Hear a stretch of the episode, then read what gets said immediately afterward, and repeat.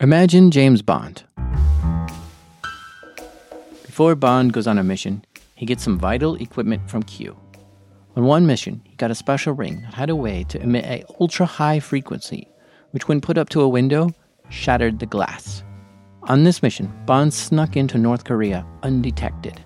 But imagine what kind of consequences there would be if he lost the ring while in North Korea. If the North Korean government found the ring, they would analyze it, and they would discover its cutting edge technology, and possibly be able to reproduce that technology for themselves, essentially putting the technology in the wrong hands. And when analyzing the ring, they may even be able to track down its origins to MI5. This would mean that just by finding the ring alone, North Korea could deduct that there was a British spy in their country. This could cause numerous problems, maybe even a war.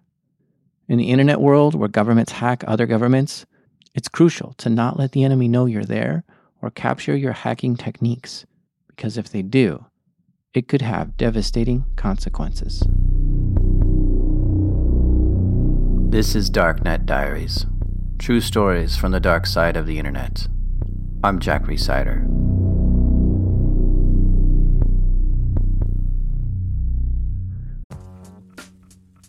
This episode is brought to you by SpyCloud. For some people, ignorance is bliss. But for you, as a security practitioner, that's not the case. I went to spycloud.com to check into my darknet exposure, and I won't tell you what it is, but spoiler alert, I found some things that are pretty eye opening. From breach exposures to info, stealing, malware, infections, knowing what criminals know about you and your business is the first step to setting things right. Resetting stolen passwords and addressing the enterprise access points that have been stolen by malware helps you protect your business from ransomware, account takeovers, and online fraud. With SpyCloud, you have a trusted partner to fight the good fight with. Their automated solutions, which is built on over 350 billion recaptured assets from the criminal underground, ensure you're not in the dark when it comes to your company's exposure to cybercrime. To get your full darknet exposure report, visit spycloud.com slash darknetdiaries. That's spycloud.com slash darknetdiaries. Guys, guys, listen. This episode is pretty serious. It makes all other episodes seem like child's play to me. I'm even nervous to tell it. I don't think I'm on any FBI watch list now, but I probably will be after this episode. Let me ask you this Who is the most sophisticated hacking team in the world? It's a team comprised of graduates from MIT and Carnegie Mellon, a team that has created the most cutting edge hacking tools, a team that can utilize an almost unlimited amount of resources, resources like language interpreters, huge data centers, and supercomputers. A team that has a history of creating encryption methods and building the internet. Yes, the hacking groups that are inside government agencies, otherwise known as nation state actors. And most of what they do is considered top secret, so getting one of them to talk on this show is a very special privilege. Nation state actors are an exceptional group of hackers because they essentially have a license to hack. They work without the fear of legal retribution. They are often tasked with stealing secrets or disrupting the target through connected networks. And it's important that all of what they do goes entirely under the radar and is invisible to the target. Don't ask me how I found this, and don't ask me who. But on this episode, we will hear a story from a person who has been in the innermost bowels of one of the most elite hacking teams in the world. Yeah, I spent almost 15 years with the US government running offensive cyber operations, so I have many, many stories. The only way they would agree to be interviewed for this show was if I kept them anonymous and disguised their voice. So, what you'll hear is actually a voice actor reading the transcript of the conversation I had with them. You might wonder whether their story is true or not, and I'll tell you what I know. I've been an InfoSec professional for over 10 years, and at one point, my employer sent me to a threat intelligence training. There, I learned all kinds of tactics, techniques, and procedures that some of the most sophisticated hackers use. And while listening to this person tell their story, the tactics, techniques, and procedures they use match up exactly with what I learned in class. So I can vouch for that part being true. But for the rest of the story, I don't know. I'll let you decide but you'll need some additional information. Pretty much all governments have an intelligence department. The US has the Central Intelligence Agency and the National Security Agency and others.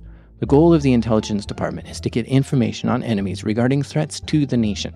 This is done in the name of national security. In short, governments spy on each other. This shouldn't be news to you. It's been happening for centuries.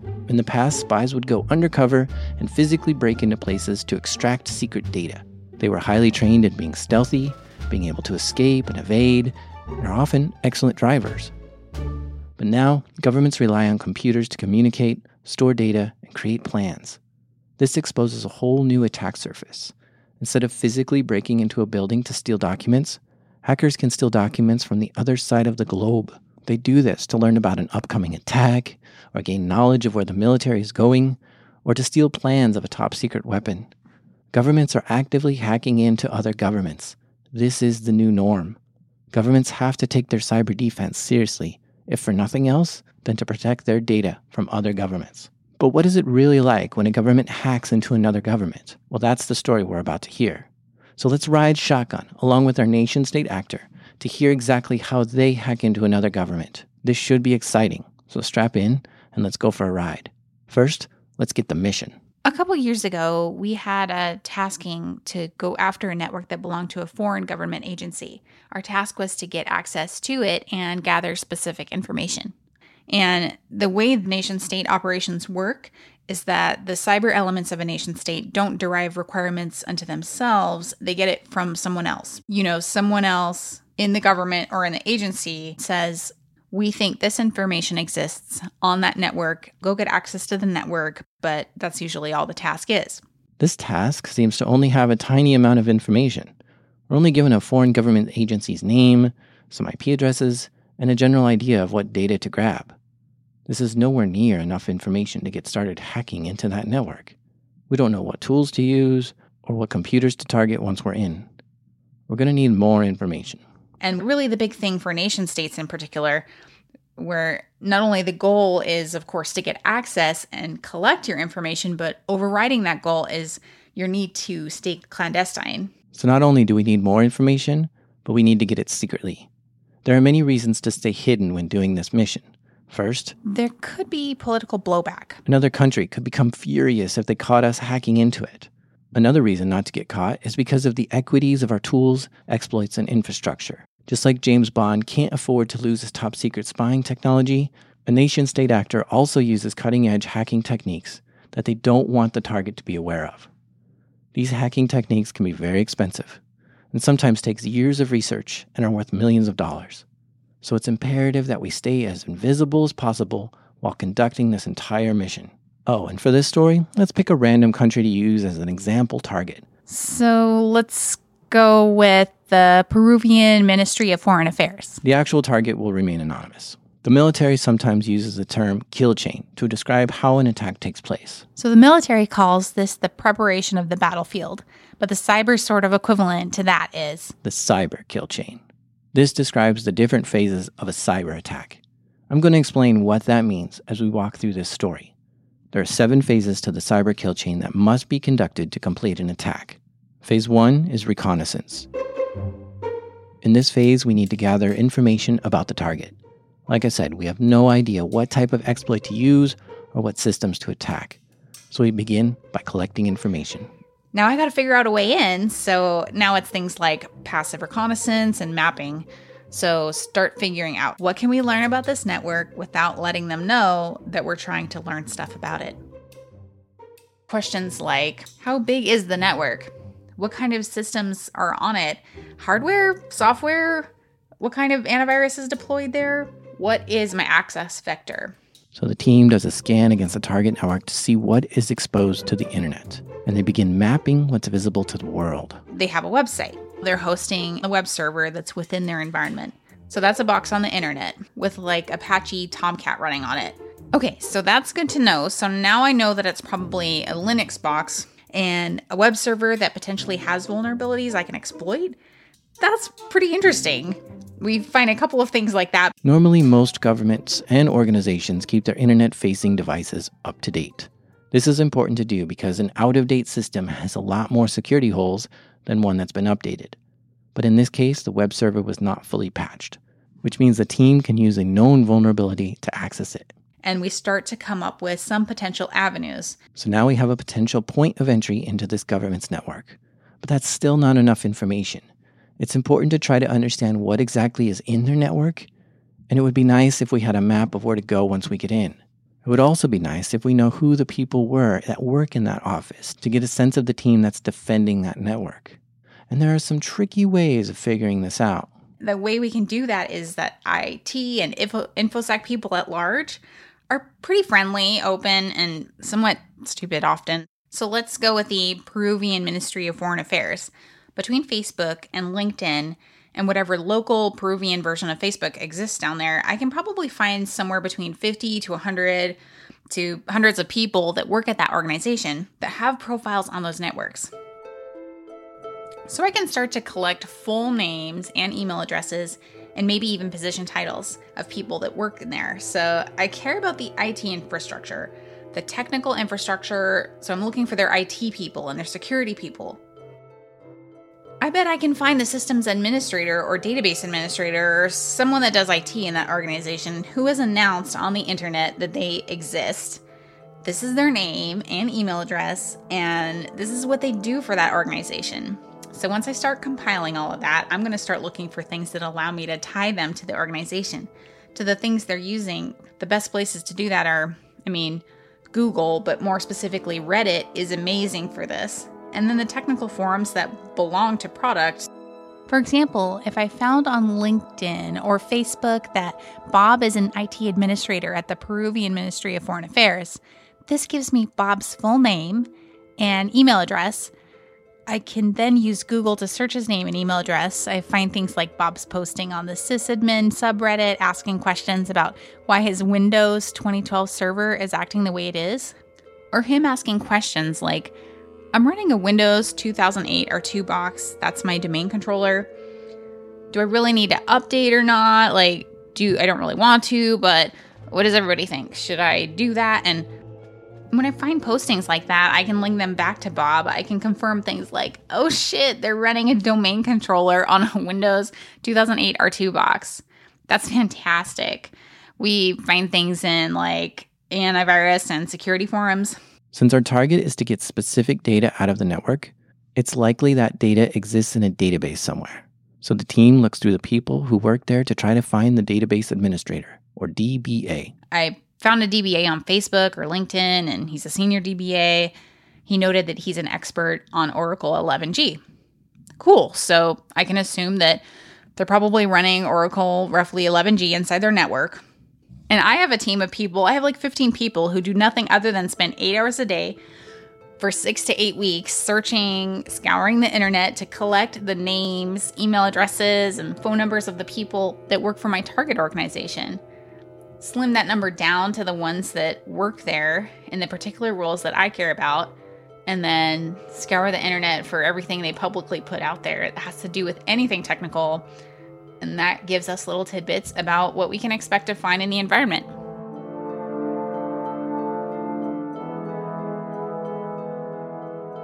And after looking at the data we've collected so far, we have discovered an incredibly important piece of information.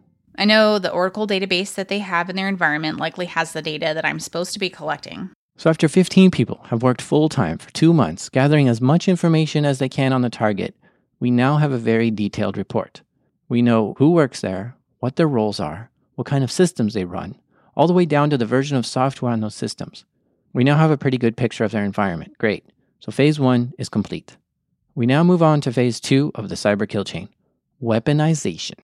I can now go to my leadership, my management, the ones who ostensibly own the equities that I want to now use, and I can ask them for approval to do what I'm going to do. The equities are hacking techniques used to access a network, or exploits. Some hacking techniques are known to the public and are easier to get approval for because they cost nothing to acquire, and if you're caught using the exploit, it's hard to trace it back to us since anyone in the world has access to that exploit.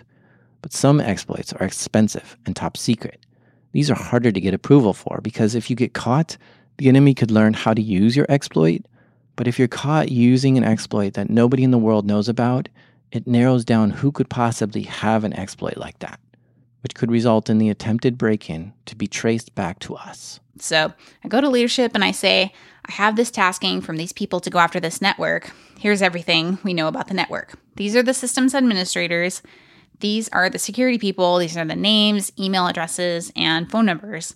based on data points A, B, C, D, and E, we believe they're using this sort of antivirus and this sort of hardware. We know they run, you know, web servers using Tomcat. We know based on some other forum postings that they got Oracle database instances running on the inside. So we put all that together, and with those data points, I derive the tools and exploits that I need to use. Knowing that before I get in, I can get approval to use implant X with exploit Y that are specific to Oracle 11G. So once I build out that case, I can get approval, and that approval is based on the risk posed to those equities given what I know about the environment. So when I say I know that they are probably running this antivirus and these security tools, I can say that I have these tools and these exploits and that I'm going to deploy in the network that are not detected by that antivirus and the security system that they have. I had now mitigated the biggest risk of getting caught, right? Which is AV or security systems flagging my tools or me throwing exploits. And if I can do that, then I can get approvals to proceed and actually execute my operation. So 60 days, 90 days go by. I built what's called a targeting package, and I've got operational approval to use the equities to complete the task. So we now have a point of entry, a map of the inside, and know who to expect to be there when we arrive. We also have all the specific exploits we need to execute this task. This marks the end of our weaponization phase. Phase 3 of the cyber kill chain is delivery. We need to actually send the exploit to the system in the network. This is where the mission begins to be dangerous. From here on out, any misstep could have terrible consequences, because it could mean being caught. If we were James Bond, we'd now be fully geared up and ready for action. So we figured out here is the internet facing box. Mm, the web server that they're using was not patched wasn't updated, so I was able to actually use the known exploit to gain the right access to that machine. Once I did that, I put an implant down on that machine because it was pretty safe. It was actually a Linux server, and the nice thing about Linux is that, you know, no antivirus, right? So I'm not super concerned. And especially because it's a web server, I don't worry about a user seeing the screen using it and see something weird going on. But anyway, so I get down on that box, sit there for a little bit. Everything looks pretty good. I mean, there's not much to see. It's a web server and it's got a website on it, got a database backend to it. Not a whole lot going on. We are now in the foreign government's network. We have successfully infiltrated it. It's like we've snuck in the building, but we're only in the hallway. Using the data we've collected in the last few months, we know we need to find the administrator's computer to gain control of it. This leads us to the next phase of the cyber kill chain exploitation. Because if we can get on the admin's computer, chances are they have all the keys to the kingdom. And by using their machine, we can access anything we want. The nice thing about landing on a server like that is one thing that servers do have is admins logging into them to administer them. And that admin is going to log in and I'm probably going to be able to capture his credentials, or that admin is going to establish an authenticated session between that server, in this case, the web server, and the admin's machine. And I'm probably going to be able to float across that authenticated session and move laterally to the admin's machine. There's a variety of ways that you can do that, but suffice to say, it's either I'm capturing his credentials because he's going to log in to administrator, or I'm just going to use his authenticated session to move laterally over.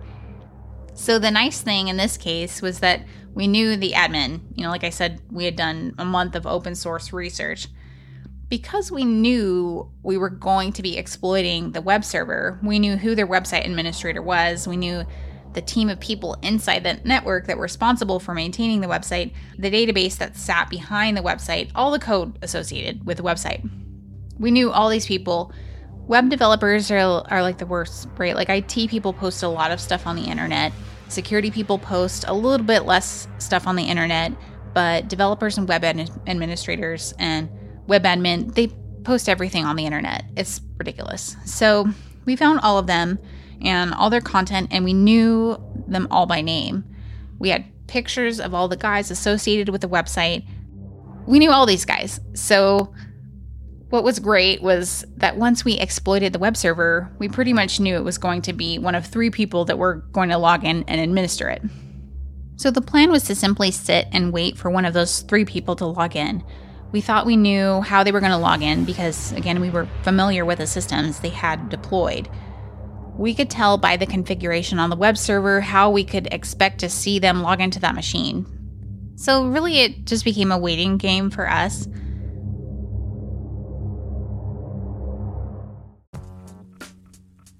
This episode is sponsored by Forward. Ransomware just spread through your firewall, from your development server to your production server. You thought your network was segmented, but it turns out the VLANs were set up wrong and production networks weren't isolated. Your business grinds to a halt while you pick up the pieces and try to recover. Small changes introduce huge risks, and large organizations struggle to manage the complexities of attack surface management. It begins at the network layer. Forward Enterprise tells me they're your best chance at finding a fully scalable digital twin software for your network. With Forward, you can view and search your entire network, model attack scenarios with a click of a button, and identify a blast radius in seconds. Get a demo at forwardnetworks.com. That's forwardnetworks.com.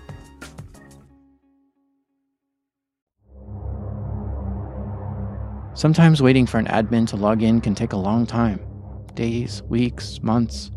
One trick I've heard that hackers do is to sometimes cause a problem on the web server, like make the CPU spike or crash an application. But why do this? Well, if the web server is acting problematic, it will result in an admin logging in to troubleshoot it. And when they do, pow, they've just walked into the trap.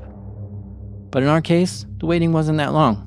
So one of the admins logs in. We see it happen. We get the information that we need. We move laterally onto his machine and we put the implant on his machine. You just heard the fifth phase of the cyber kill chain installation. We've just installed an implant on the target system. An implant is a bug, a Trojan, a remote access tool that allows us to pretty much take ownership of that computer. For those of you familiar with Metasploit, Just imagine basically something like Metasploit on lots of lots of steroids. The next phase of the cyber kill chain is command and control. Just because the implant is on the machine doesn't mean it's going to do anything. Someone needs to tell it what to do. And in this case, we now have the ability to remotely access the network admin's computer. This is our command and control over the target computer. We are now very close to finishing our mission. All that's left is for us to take control of the admin's computer and then access the database and take the data we need. So we wait a little while before getting into the admin's computer to not look suspicious. We waited about a day, day and a half to go interactive on the box, actually be using it interactively. Once we were using it interactively while the other person was using it, we were logged on when they were, which is generally the way that works. We started looking at screenshots of the desktop and we saw a browser open and we saw dozens of tabs open in the browser. We started going through a lot of the screenshots and seeing the contents of the tabs, and it was the person Googling this weird behavior that Windows was doing.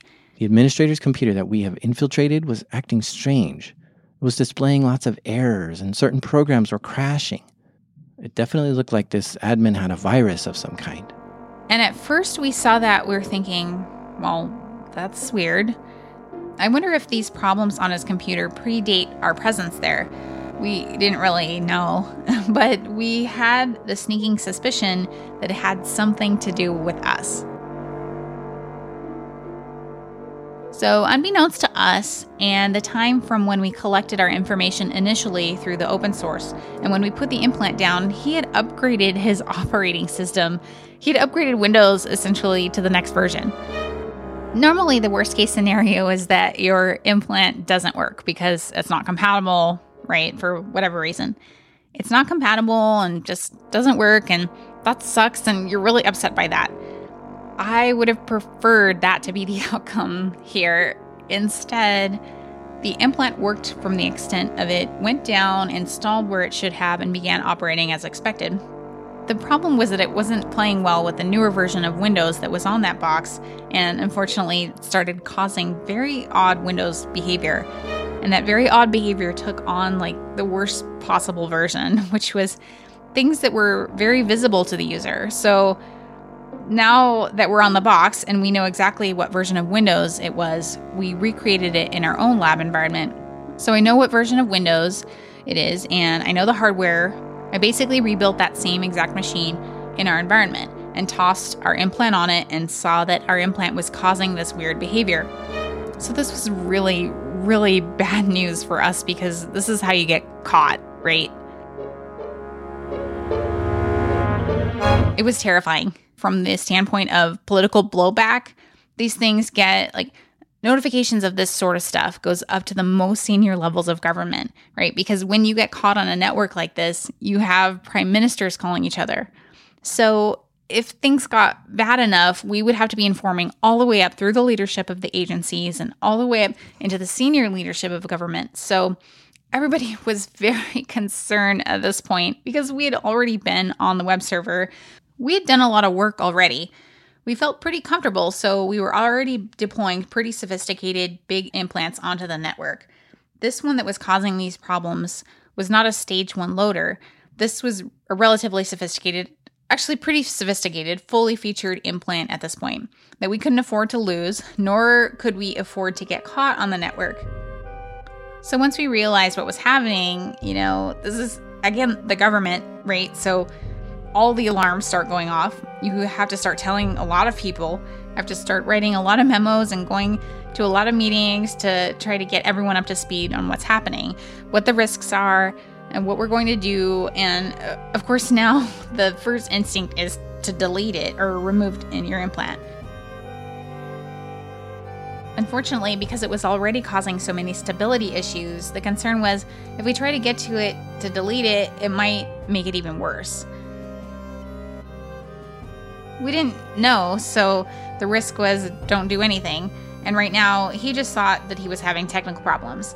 Not that there was a security issue, so we thought, okay, the risk is either stay with what we've got and write out the technical stuff and hope he doesn't figure out that it's not actually a technical problem, it's a security problem, or we try to delete it and cause some other weird thing to happen that makes it even worse, and then we're totally screwed.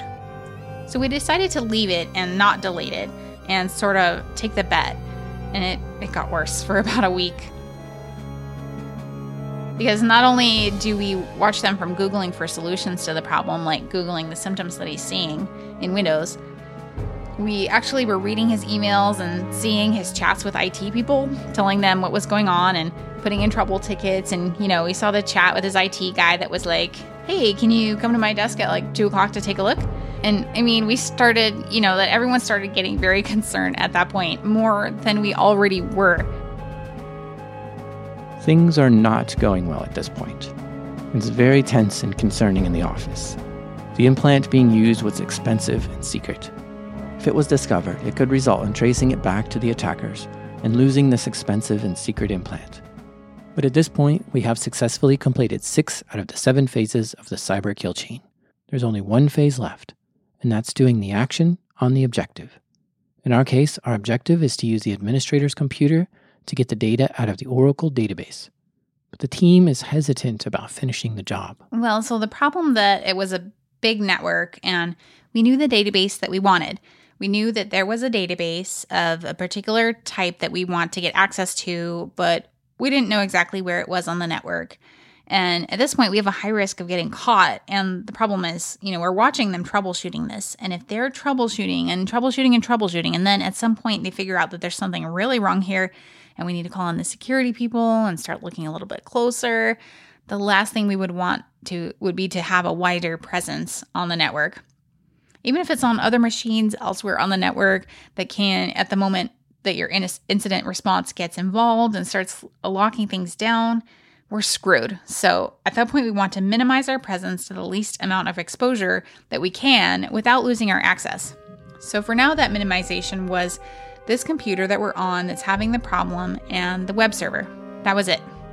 And the very, very clear, without even any debate, decision was sit, stay quiet, don't do anything. Let this play out because nobody wanted to increase the risk profile until we knew how this was going to turn out. So the team waits and watches. Days go by. The administrator is trying to troubleshoot the errors they're seeing. A week goes by. He continues to troubleshoot. And in the second week, the admin asks for help from IT. Yeah, so second week, the IT people are coming in and they're looking at the computer, and we know that they're coming to the person's desk because we see them setting up appointments. And we reach this point where we can tell in the nature of the trouble ticket that they've hit a dead end. They can't figure out why, they can't figure out what's happening. They can't figure out the reason for what's happening. They can't locate the cause, and it seems non deterministic to them. We know why it's happening. I know what the implant is doing and why it's causing Windows to behave that way. But since they don't know the implant's there, to them the behavior is entirely non deterministic. So, because it's non deterministic, they can't devise the technical solution for it, and ultimate solution that they came to was to just wipe it and start over. It was a fancy implant, but it was just user level and it was on the hard drive. So at the moment they wiped the drive and re-imaged it, we were we were fine. They removed our implant and we were good. It was a significant relief. Thank God it's over, but you know, holy shit, are we all getting fired? Which is anyone's reasonable reaction to workplace events like that where things have gone horribly wrong. You're essentially in charge of that group that where things went wrong. It, it was all on me. So uh, there was that moment of, you know, I guess I'll get a box and pack up my desk. But A, it's the government, so no one gets fired. And B, that really wasn't the outcome. There's a whole post mortem that we did after this to look at what happened, how it happened, why it happened, how to prevent it. And, you know, the determination after the fact was there there was no negligence at play. No one did anything wrong. This is just what happened. The chance of us doing two months of research, taking 30 days to make decisions and have meetings, and then executing the operation in that 30 days, one of the admins upgrading Windows that's not a super high chance of that happening, and we just got unlucky, right? Unfortunately, like those two stars crossed in the sky, and that happened. You know, if it had been six months and we didn't try to re update our information and make it fresher, the outcome would likely have been uh, you waited too long, right? You should have known that six months, too much can change in six months. But 30 days was reasonable because, I mean, again, it's the government. It takes 30 days to push the paperwork and get meetings and just do the administrative stuff you need to do. So the fact that that happened in 30 days, that guy updated the Windows box, that was seen as acceptable. The only other fallout was when we moved laterally onto that machine. You know, should we have done anything tactically before we put the implant down on that box? and there was this debate on that. Should should we have captured the credentials and just interactively interacted with that machine just to capture things like its OS and antivirus and all that? That was an operational decision that we made at the time a very tactical decision. But because we had done the open source and we knew what was there there were seemingly less cause to do it. And that was it so with the implant cleaned off the machine the team can relax knowing their cover isn't going to be blown and their expensive exploit won't be discovered. But what about that initial objective to get access to the database? We actually never got access to the database. Not because of this, it actually just ended up being that the network was configured in such a way that our path to get there was extremely complicated from where we were on the network to where we needed to get to. And like any other business environment, we had competing requirements. So, you know, at some point, probably I don't know, a month and a half after this incident, after this small incident, you know, we came to this point where, okay, I know where the Oracle server is. I know who the admins are, but our ability to get to it is complicated. It's going to take a little while. We can do it, but do we want to do it? And at the same time, I had three other requirements that I had to satisfy. And those requirements required some of the same people that I was currently using to work on this one. So it was sort of like, what do we do? Do we just, you know, cut bait and walk away or do we just all in and go for it? We decided to cut bait and walk away and and that happened all the time. Just because I think any hacker, whether you're a nation state APT or you know, you're a kid in your mom's basement, everyone knows that it's a lot of luck that stuff works. Only so much thought and intelligence goes into it. It's a lot of luck at the end of the day, and I'd say statistically, in my years doing it, the luck isn't there or runs out more than half of the amount of time.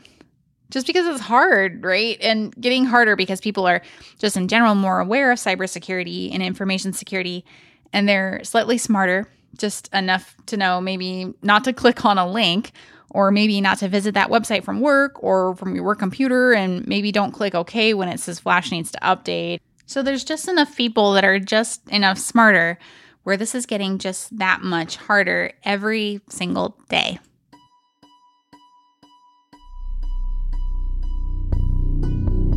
You've been listening to Darknet Diaries. For show notes and links, check out darknetdiaries.com. Music is provided by Ian Alex Mack and Kevin MacLeod.